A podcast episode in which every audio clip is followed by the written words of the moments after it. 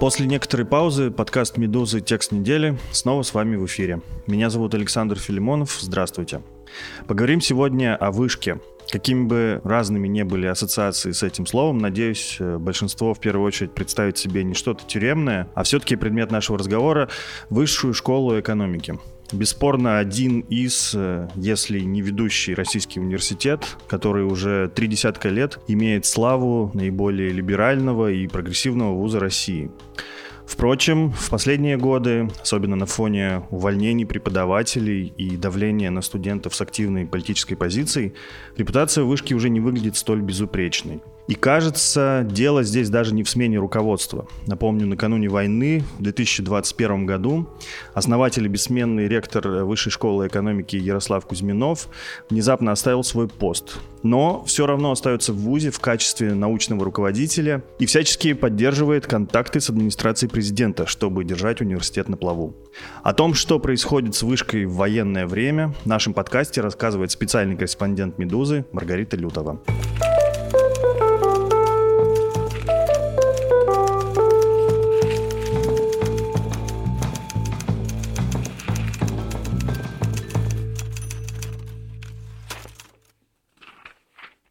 Рита, привет.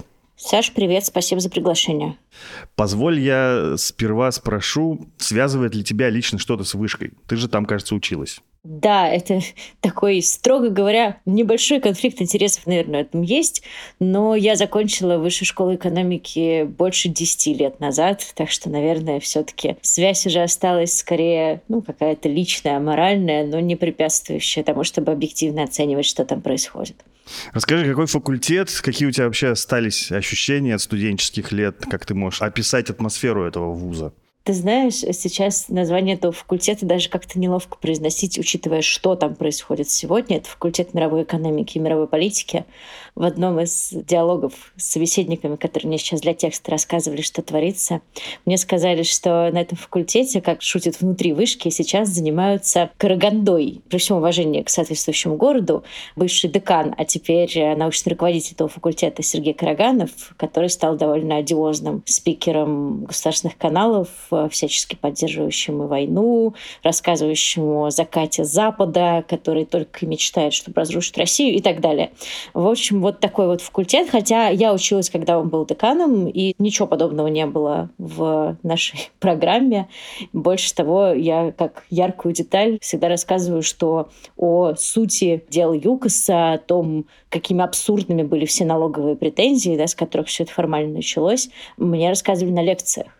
То есть никакой атмосферы, похожей на что-то там закрытое, пропагандистское и так далее, в мои годы я там не ощущала. Хотя, может быть, я не все видела, но ни одного такого отзыва не было тогда слышно. Казалось, что это действительно одно из лучших, если не лучшее место, куда можно было попасть учиться.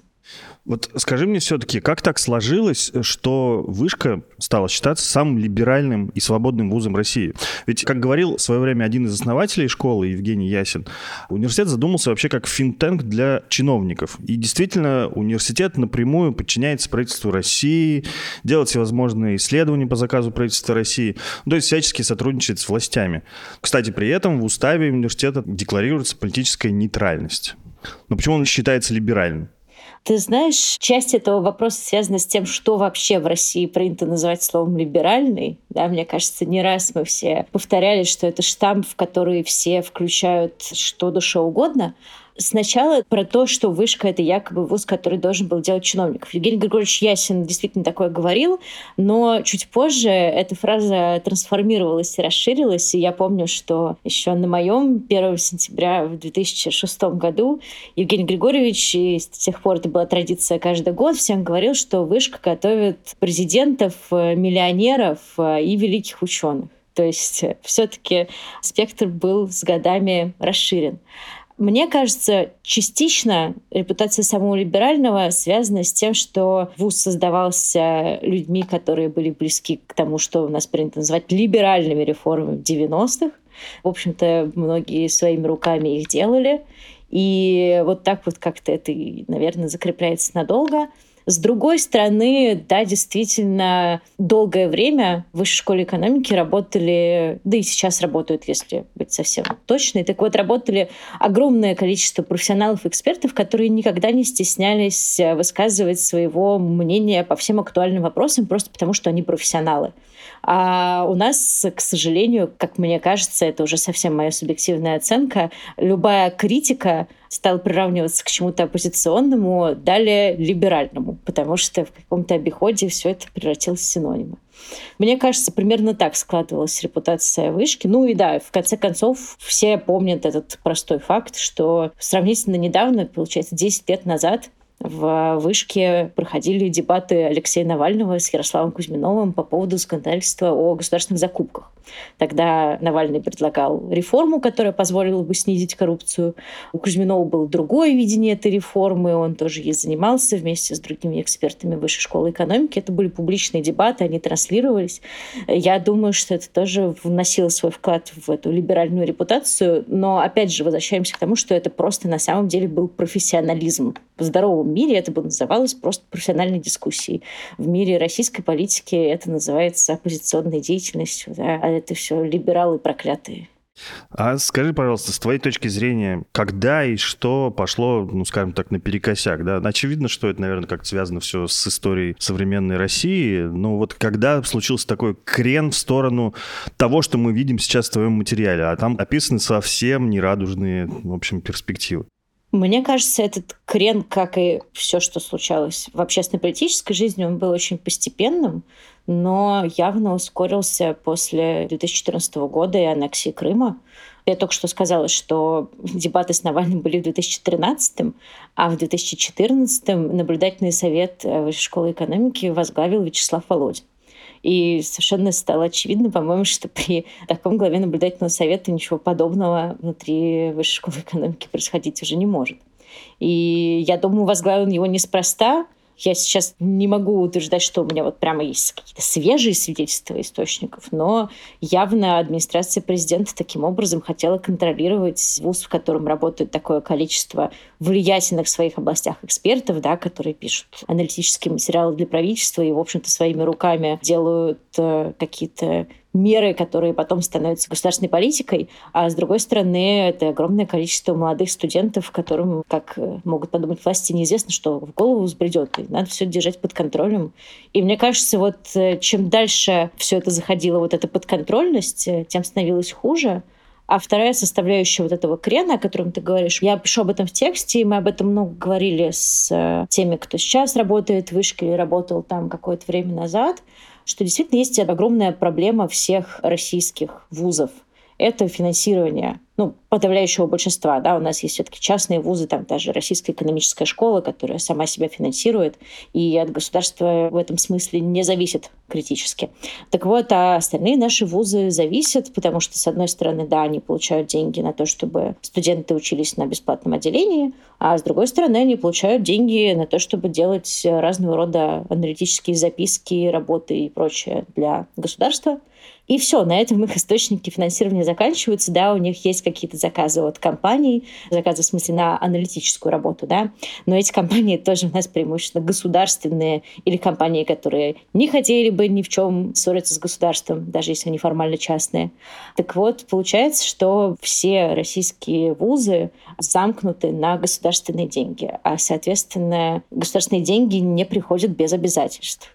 И сначала эти обязательства могут быть написать аналитические работы, потом написать работы, обосновывающие что-нибудь, что вообще-то не должно быть обосновано научно, ну а приходит к другим формам давления. То есть здесь деньги, я думаю, тоже сыграли очень значимую роль. И я знаю, что в Высшей школе экономики были серьезные дискуссии многих ее сотрудников с Кузьминовым по поводу того, как должен развиваться вуз. Эти дискуссии шли еще давно, еще в конце десятых годов когда многие спорили с Кузьминовым и говорили о том, что нельзя так сильно быть завязанным на государственное финансирование, в том числе вот в экспертной работе, и надо активнее думать над тем, как независимо свою деятельность спонсировать.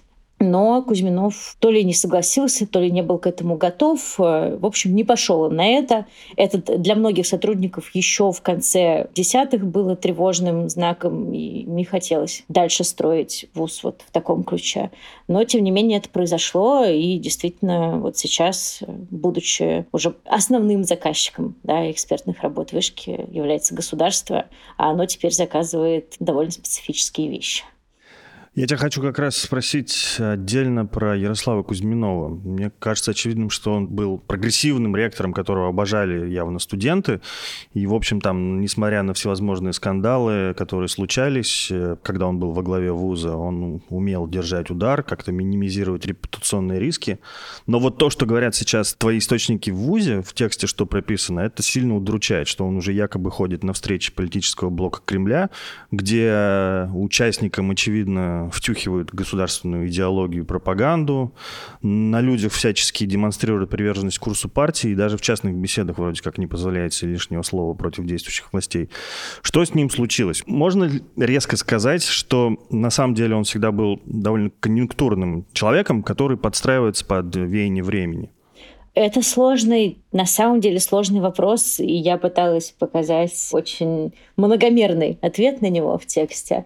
Давай разделим его снова на две части. Сначала про то, можем ли мы судить о том, что сейчас в голове Ярослава Кузьминова. Ну, понятно, что нет, но можем ли мы судить по отзывам его собеседников однозначно, что он абсолютно превратился, не знаю, в сторонника войны.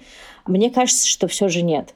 То есть я поговорила с довольно большим числом людей, и многие из них считают, что все вот эти и участие там, в этих мероприятиях политического блока Кремля, и слова, которые говорят о том, что Кузьминов держится в струе нынешнего курса, возможно, поддерживает войну. Мы не знаем, это ритуальные действительно какие-то его действия, которые, как он считает, должны соответствовать его нынешнему положению. Или это его искренняя позиция? Где это вообще смешивается? И там не зря один из собеседников вспоминает утечку телефонного разговора продюсера Пригожина и миллионера Ахмедова, где люди, да, которые, как известно, на публике совершенно все поддерживают, и даже после заявляли, что вы, что вы, мы только за советскую власть, а выясняется, что они вот в действительно частном разговоре как следует все-таки наши с тобой коллеги замечательно разобрали всю эту ситуацию. Ну, судя по всему, разговор настоящий, и на самом деле считают они что-то совершенно иное. Мы не знаем, что говорит Кузьминов в совсем личных разговорах. Таких свидетельств, честно скажу, у меня нет. Поэтому, да, мы можем с уверенностью сказать, что на публике он всячески демонстрирует лояльность, говоря очень коротко и очень упрощенно. Что касается его конъюнктурности, да, вот здесь я бы, наверное, скорее согласилась. Но, опять же, смотря что мы под этим подразумеваем.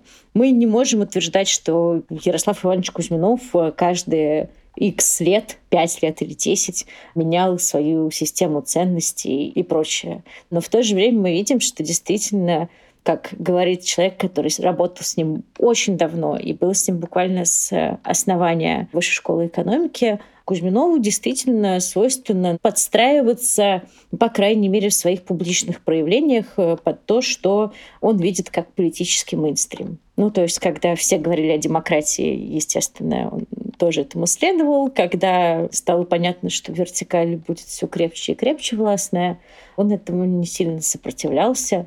Да, но в то же время пресловутые дебаты с Алексеем Навальным — это не единственный пример.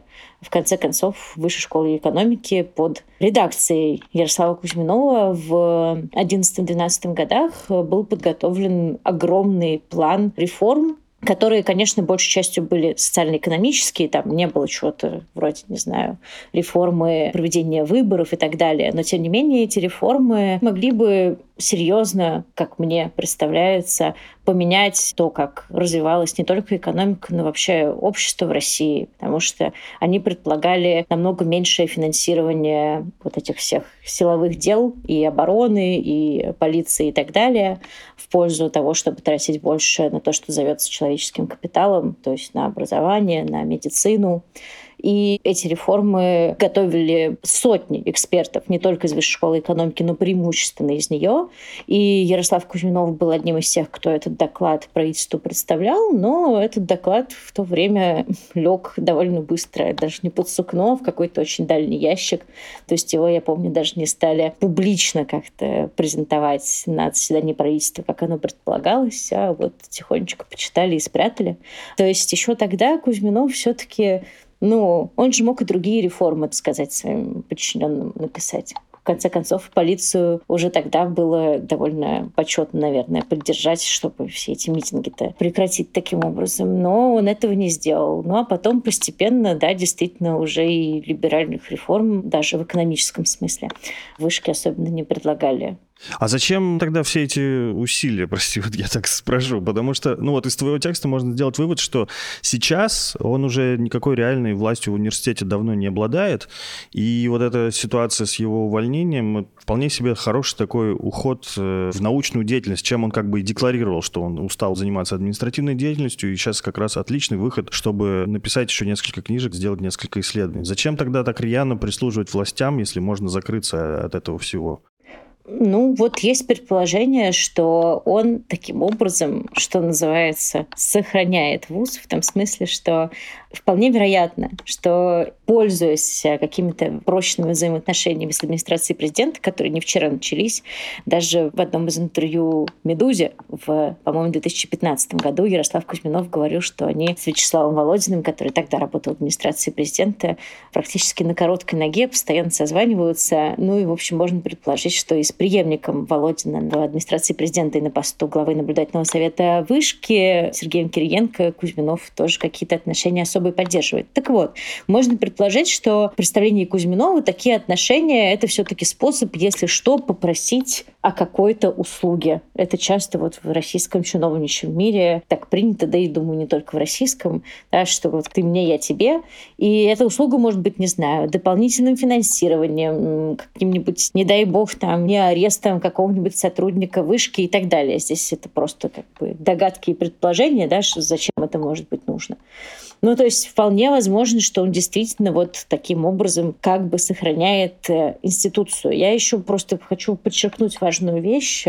Будет э, плохо, если мне не удалось это сделать в тексте, но вот у меня есть шанс, что все-таки при всех этих огромных проблемах вот такого склада, когда научный руководитель общается с администрацией президента, заказывает от администрации президента научные работы с заголовком, где есть противостояние с коллективным Западом России, при всем при этом в Высшей школе экономики продолжают работать огромное количество выдающихся профессионалов в своих областях, которые продолжают преподавать, продолжают там делать какие-то значимые научные исследования. И это удивительный парадокс, да, что вот вышка сохраняет две вот эти параллельные реальности, что в одной реальности вот там где-то наверху есть ректор, который подписал письмо в поддержку войны, есть научный руководитель, который считает необходимым так сближаться с администрацией президента, а одновременно есть замечательные студенты, есть профессиональные преподаватели, научные сотрудники, и вторая часть, да, страдает сильнее, она сужается, но она не прекратила существовать. И, наверное, ради того, чтобы она как можно дольше не прекращала существовать, мы можем предположить, что вот Кузьминов видит необходимость в каком-то своем присутствии, в какой-то своей защитной роли. Что если не он будет ходить в администрацию президента, а кто-нибудь другой, он там достигнет других договоренностей и совершенно невыносимой станет жизнь остающихся профессионалов в высшей школе экономики. Да, ты предвосхитила мой вопрос, потому что я, конечно же, хотел процитировать этот э, впечатляющий документ, который цитируется в твоем тексте. Он называется «Тематический план», да, такое ежегодное госзадание, в котором перечисляются научные исследования, которые должны быть проведены вышкой по заказу российских властей, в том числе администрации президента. Вот, и там, да, как ты уже говорил, действительно, среди вполне очевидных тем, там, например, как должна развиваться промышленность в условиях санкционного давления, вполне себе нормальная важное научное как бы, исследование. Да, я просто процитирую, ты уже говорила про то, какие там были темы исследования перспектив силового противостояния России с коллективным Западом, потом теологическое и духовно-нравственное образование в современном мире, и вот на сладкое, да, патриотический ценностный консенсус и институциональные практики по защите и сохранению традиционно духовно-нравственных ценностей. Из твоего ответа все-таки это профанация, да, то есть реально этим не будут заниматься, я надеюсь, да, то есть не подменяется все-таки научная деятельность в вышке такой уже идеологизированной. Нет, есть, я так понимаю, и люди, и даже целые исследовательские организации в структуре вышки, которые занимаются именно вот такой профанацией и идеологизированной псевдонаукой, потому что нет понятия духовно-нравственные традиционные ценности. Это просто какая-то страшная дичь. А параллельно есть действительно исследовательские институты, которые делают качественно свою работу, настоящую, научную, не стыдную, и продолжают публиковаться в международных рецензируемых журналах. Да, понятно, что тем, которые ты сейчас цитировал, не могут быть опубликованы ни в одном приличном академическом журнале, а если журнал такой публикует, он перестает считаться научным. Так вот, и после мне написали люди, которые так или иначе были связаны с вышкой, что разного рода вот такие вот идеологические темы, они появлялись и в предыдущие годы. Это действительно так. Но дальше начинаются уже субъективные оценки. То есть кто-то говорил, что нет вот такого совсем откровенного, чтобы даже на уровне заголовка было стыдно это читать, раньше не было. А кто-то считает, что ну вот да, с какого-то момента, и, видимо, это тоже вот этот крен вышки в сторону того, чтобы быть таким вот э, подвластным идеологизированным НИИ, стали появляться институты, исследовательские центры, да, но надо представлять, что Высшая школа экономики в ее составе есть огромное количество разных институтов, центров, они по-разному называются. Это, как правило, ну, вот то, что в английском назвали бы think tank. Это такие небольшие исследовательские организации, у них есть самостоятельный бюджет, какой-то небольшой штат, и они занимаются, как правило, именно исследованиями, постоянно об этом отчитываются. Какие-то из них более известны, например, есть там, Институт социальной политики Высшей школы экономики. Он занимается практически всеми социальными реформами, которые у нас происходили в последние годы. Есть там гуманитарные центры. Вот недавно были новости, что закрывается Институт гуманитарных исследований в Высшей школе экономики. А есть институты, которые как-то звучат непонятно, государственное, муниципальное ну, управление, это большой факультет, но не будем уж э, совсем их поименно называть. Мы, в конце концов, не уверены, что именно эти организации займутся великолепными темами от администрации президента, да, но они есть, их немало. И, возможно, это какая-то синекура для людей, которым нужно было обеспечить какой-то доход, например. Вот я слышала такое предположение от одного из своих собеседников. Ну, грубо говоря, какие-то отставные силовики или, я не знаю, там депутаты, там и такое есть. Э, их нужно было куда-то пристроить, кто-то попросил. Вот открыли для них, в кавычках, исследовательский центр, и вот они там и такие темы наисследуют. Ну, что ж поделать, да? Другое дело, дело-то всегда в объемах. Ну, то есть, если таких э, тем несколько, ну, там, три из трех тысяч, ну, что ж поделать. Стыдно, конечно, но можно жить с этим дальше. А если их становится больше, если такие темы получают больше финансирования, чем прочие, это уже тревожный знак. И сейчас вот собеседники скорее склоняются к тому, что начинается вторая ситуация, что действительно такого становится больше, а многие из тех, кто занимался серьезными исследованиями, теперь так и по разным причинам стали неугодными, кто-то уехал, кто-то, не знаю, не уволил того, кого надо было уволить и так далее, они внезапно лишаются финансирования. Причем на темы, не которые связаны, там, я не знаю, как проводить революции в России, да, а темы совершенно нейтральные, темы экономические. Ну вот э, я знаю несколько примеров, когда исследовательские институты лишились финансирования по непонятным причинам. То есть они выполняли показатели, которые требуется соблюдать, там, количество публикаций в рецензируемых журналах, там, еще какие-то доклады. Ну вот э, не удостоились, например, от э, вуза дополнительных денег в этом году, а кто-то вот удостоился. Расскажи, пожалуйста, а что происходит сейчас с преподавательским составом вышки? Какие есть оценки? Много ли сотрудников после войны покинули институт или переехали за границу, перешли на удаленную работу, дистанционную? Ну вот оценки, повторюсь, как написано в тексте, это правда сложный вопрос. Наверное, если кто-то из отдела кадров высшей школы мог бы с нами поговорить, мы бы знали чуть больше, но, к сожалению, не удалось. И к тому же кадры сейчас курируют, как я поняла, по словам собеседников, довольно специфический человек. Это проректор, то есть заместитель э, ректора. У них есть разные заместители по разным вопросам. Вот есть проректор, который курирует кадровые вопросы. Это довольно приятно сказать юный человек, практически мой ровесник, то есть ему там 30 с небольшим лет, тем не менее, вот уже проректор, он пришел с э, новым ректором с его предыдущего места работы. До этого работал помощником различных депутатов Государственной Думы. И славится тем, что он отвечает за какие-то загадочные особые поручения. В общем, будто бы, как выразился один из э, людей, близких к высшей экономике, который имел с ним дело, будто бы сверяет свои решения с какими-то внешними структурами, я процитирую. Ну, то есть надо понимать там какие-то органы власти или силовые ведомства. Так вот, действительно, оценок точных привести сложно, потому что кто-то взял отпуск, э, кто-то не увольнялся, а просто уехал и хочет продолжать заниматься своей научной деятельностью, но преподавать больше не будет, потому что дистанционно в большинстве случаев это невозможно. Я слышала максимальную оценку аж в 700 человек, ее не удалось подтвердить. Это вот действительно один такой есть источник. Вот у него были такие данные. Это было бы очень много. Если это так или это есть очень много, это практически каждый десятый сотрудник Высшей школы экономики с учетом всех ее региональных подразделений. А у нее есть еще филиалы в Санкт-Петербурге, Перми и Нижнем Новгороде ну, не считая аспирантов, это вот преподаватели, научные сотрудники.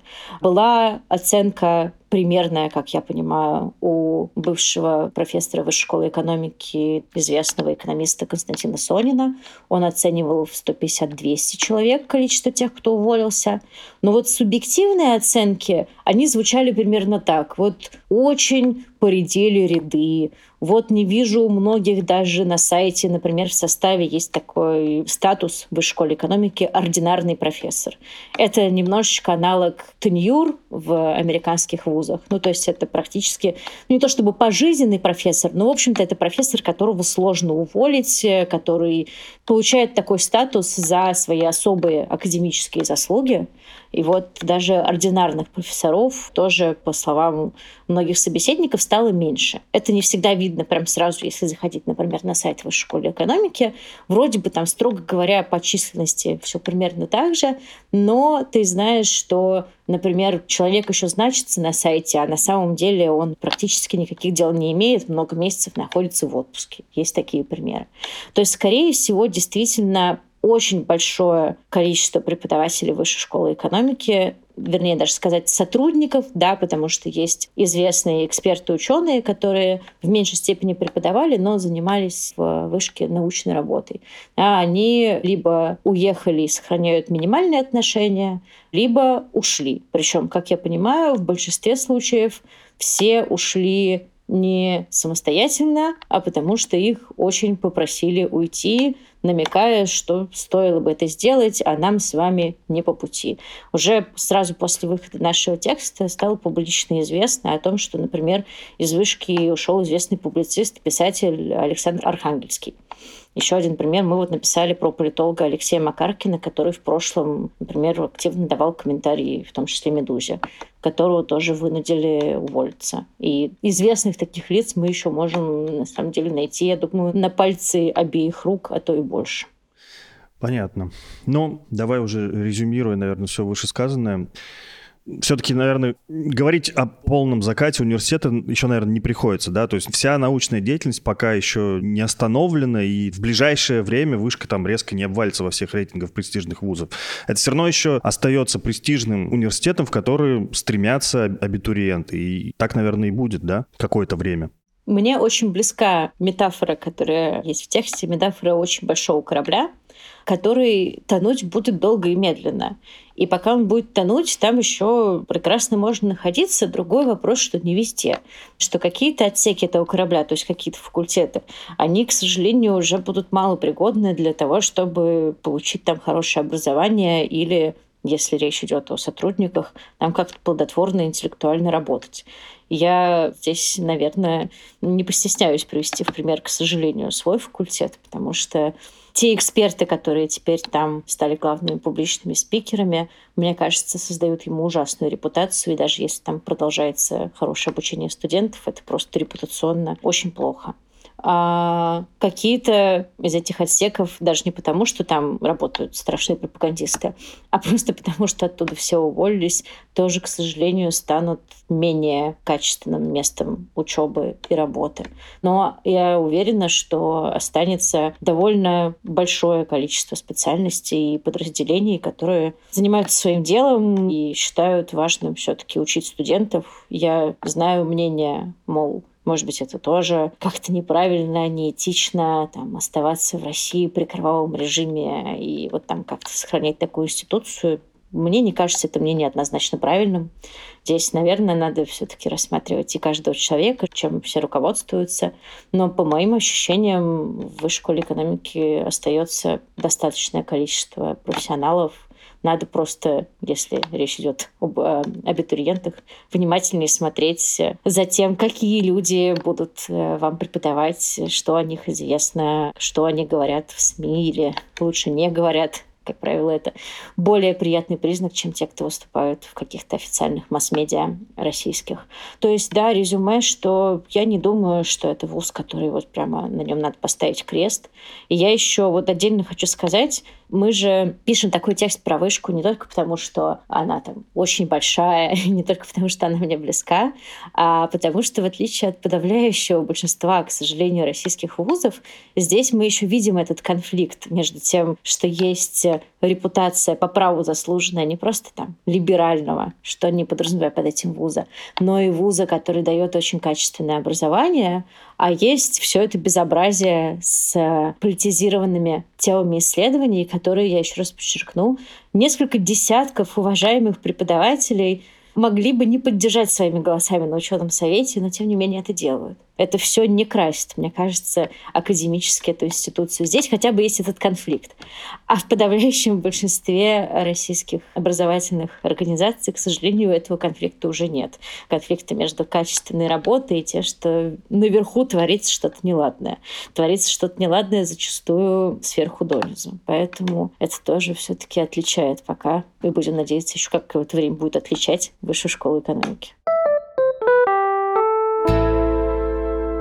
Спасибо за внимание. Это был подкаст «Текст недели». Напомним для вашей безопасности, что из-за статуса нежелательной организации, которым наградили «Медузу» власти России, гражданам России не рекомендуется репостить и распространять наши материалы или переводить деньги «Медузе» даже из-за границы. Однако вы можете свободно и безопасно продолжать читать наши издания, слушать подкасты, подписываться на соцсети и рассылки и скачивать приложение, которое умеет обходить блокировки Роскомнадзора. Если вы все-таки хотите помочь «Медузе», расскажите о ней своим иностранным друзьям. Они могут оформить пожертвование редакции по адресу support.meduza.io. Еще раз спасибо и до новых встреч.